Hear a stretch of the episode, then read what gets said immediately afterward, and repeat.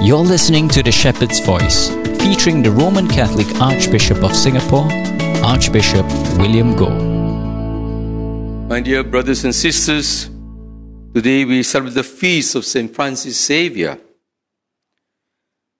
He was a missionary to the Far East, bringing the gospel to India. He stopped at Malacca and brought the gospel to Japan. St. Francis Xavier was inspired by St. Ignatius of Loyola to give up his prestigious position in the university in order to proclaim the gospel to all men and women, especially to the poor. And we read how St. Francis Xavier gave his life for the gospel by assimilating the cultures of the different peoples that he reached out to, learning their languages and teaching them how to pray and about Jesus. St. Francis Xavier, a man who was filled with zeal for the spread of the gospel. And that is why he's a patron for missionaries. And our question today, therefore, is how can we acquire that zeal and missionary spirit of St. Francis Xavier? In the first place, many of us are deficient in spreading the gospel because we feel that we should respect the privacy of people. In today's secular situation that we are in, we dare not talk about faith and religion to people that we do not know at all because we are afraid we might infringe on their privacy, on their rights. And so most of us, we keep silent about our faith. And yet the truth St. Francis Xavier shares with us is this. When he was in the Far East, he could sense the hunger of the very many people that he met with, hungering for the Word of God, hungering to know God, and hungering to learn how to pray. So we cannot presume that people in the world are not interested in God. There could be some, certainly. But many people are also searching deeply the meaning of life, for something that they could find fulfillment. And how do we know? Unless, as St. Paul tells us in Romans chapter 10, unless the preacher is sent, the good news cannot be proclaimed and they cannot believe. Of course, sharing the good news is always offered as a gift. A gift can be accepted or rejected. It is like someone celebrating his birthday or at Christmas. We say we better not give any gifts at all because in case the person who received the gifts is not happy. So don't give. But that is not the truth. We continue to give gifts. Some will appreciate, some will not. But no one is forced to receive a gift. A gift remains a gift. And so too is the gift of faith without any imposition, without coercion, but just to share the gift of faith. Just like we give any gifts to people. The truth is, we want to give material gifts, but material gifts will never satisfy people for long. They're looking for the gift that can bring them fullness of life. Secondly, we are told that very often we don't have to preach the gospel because it is a privilege for some. Not all are called to be missionaries. Not all are called to be proclaimers of the gospel. And so we excuse ourselves. After all, we say, like St. Paul, we have never encountered God in our life. We don't have the radical encounter of St. Paul, where he had the resurrection encounter with the risen Lord at Damascus. And so we are exempted.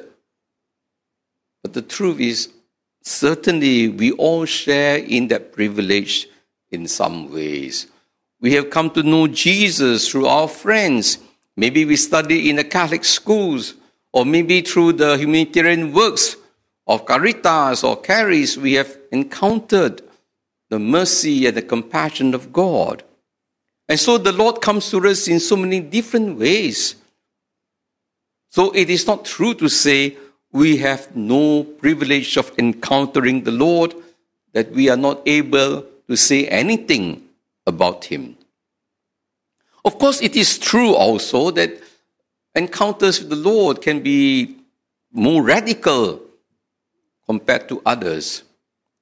Again, it is not wrong to say that we do not have the same privilege of St. Paul to encounter the risen Lord so deeply. Yet, it is also important for us to recognize this. With privileges, there also comes with responsibility, duty. So St. Paul today in the first reading said, I do not boast of preaching the gospel since it's a duty which has been laid on me. I should be punished if I did not preach it. St. Paul was aware. It was a great privilege to encounter the Lord. Remember in the Acts of Apostles in chapter 9, when Ananias was asked to heal the eyesight of Saul before he became Paul. Ananias told the Lord, How could we do such a thing? He is a persecutor. And the Lord told Ananias, I have chosen him to be a witness to the Gentiles, and he will suffer for this mission. He had a great mission. So, the greater the encounter with the Lord, the greater the responsibility and the duty. And that is a fact of life. If we have encountered the Lord deeply, of course, we will feel more compelled because we cannot witness what we have not seen. We can only witness with conviction when we have a deep encounter with the Lord. And so, in the case of St. Paul, St. Paul was able to give the gospel for free. And he saw it not so much as a privilege, but it's a duty. A duty always comes from privilege. We cannot separate these two. What is a privilege will also be a duty. Because if you have received something from the Lord, you have received gifts from the Lord, you are required to make use of the gifts.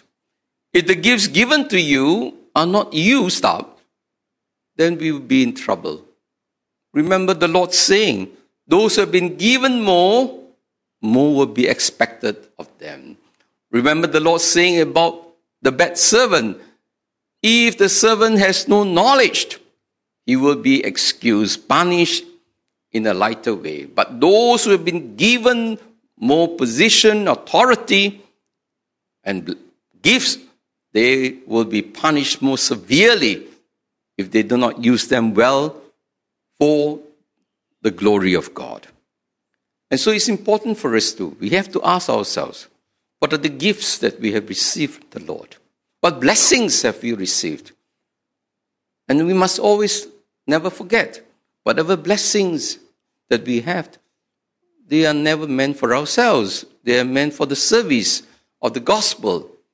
Not all of us, as St. Paul says, huh, that we are apostles, prophets, teachers, evangelists. God has given us all different gifts. We don't have to be an apostle to proclaim the gospel because St. Paul says the greatest gift uh, in 1 Corinthians chapter 12, in this same letter, is the gift of love. It's the gift of service. So whatever gifts we have can be used for the proclamation of the gospel not just in words, but also in deeds. When we use our gifts well for the service of others, then we are proclaiming the gospel. According to our gifts, according to our state in life according to the situation that we are in. Each one of us must proclaim the gospel in some ways. Sometimes explicitly, sometimes implicitly, sometimes through good works, sometimes through good words. Regardless, all of us, we are called to proclaim the good news. And so, my dear brothers and sisters, it is important, therefore, that we need to really ask ourselves. Today in the gospel, Jesus says, Go out to the whole world, proclaim the good news to all creation. And following that, he spoke about the gifts of healing.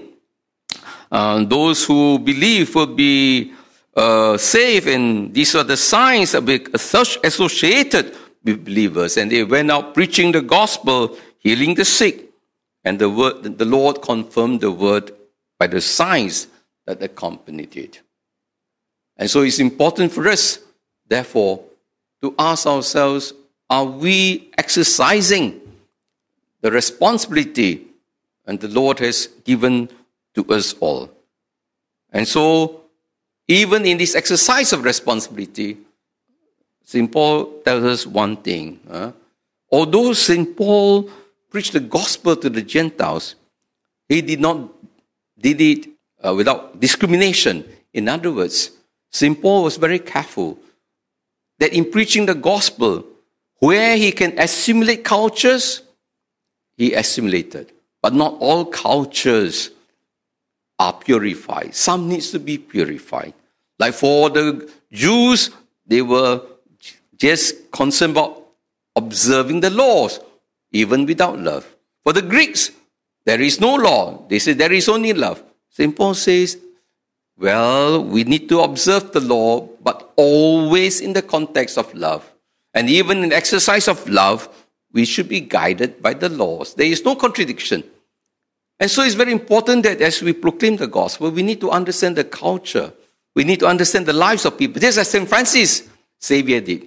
We need to understand the current situation, their sensitivity, so that we can offer the gospel in such a way that is non threatening, that is truly edifying, and always in a very loving manner. Uh, St. Paul and St. Francis did not impose the gospel on others, but they did it with great sensitivity and always wanting to purify the cultures of the people, never to destroy cultures, to purify us, to bring them to another level. That is what Christian faith does. And so this is what we are called to do as we continue to proclaim the gospel in our own ways, according to the situation in our life. Amen. Thanks for listening to The Shepherd's Voice, featuring His Grace, Archbishop William Goh. This podcast is brought to you by Catholic SG Radio.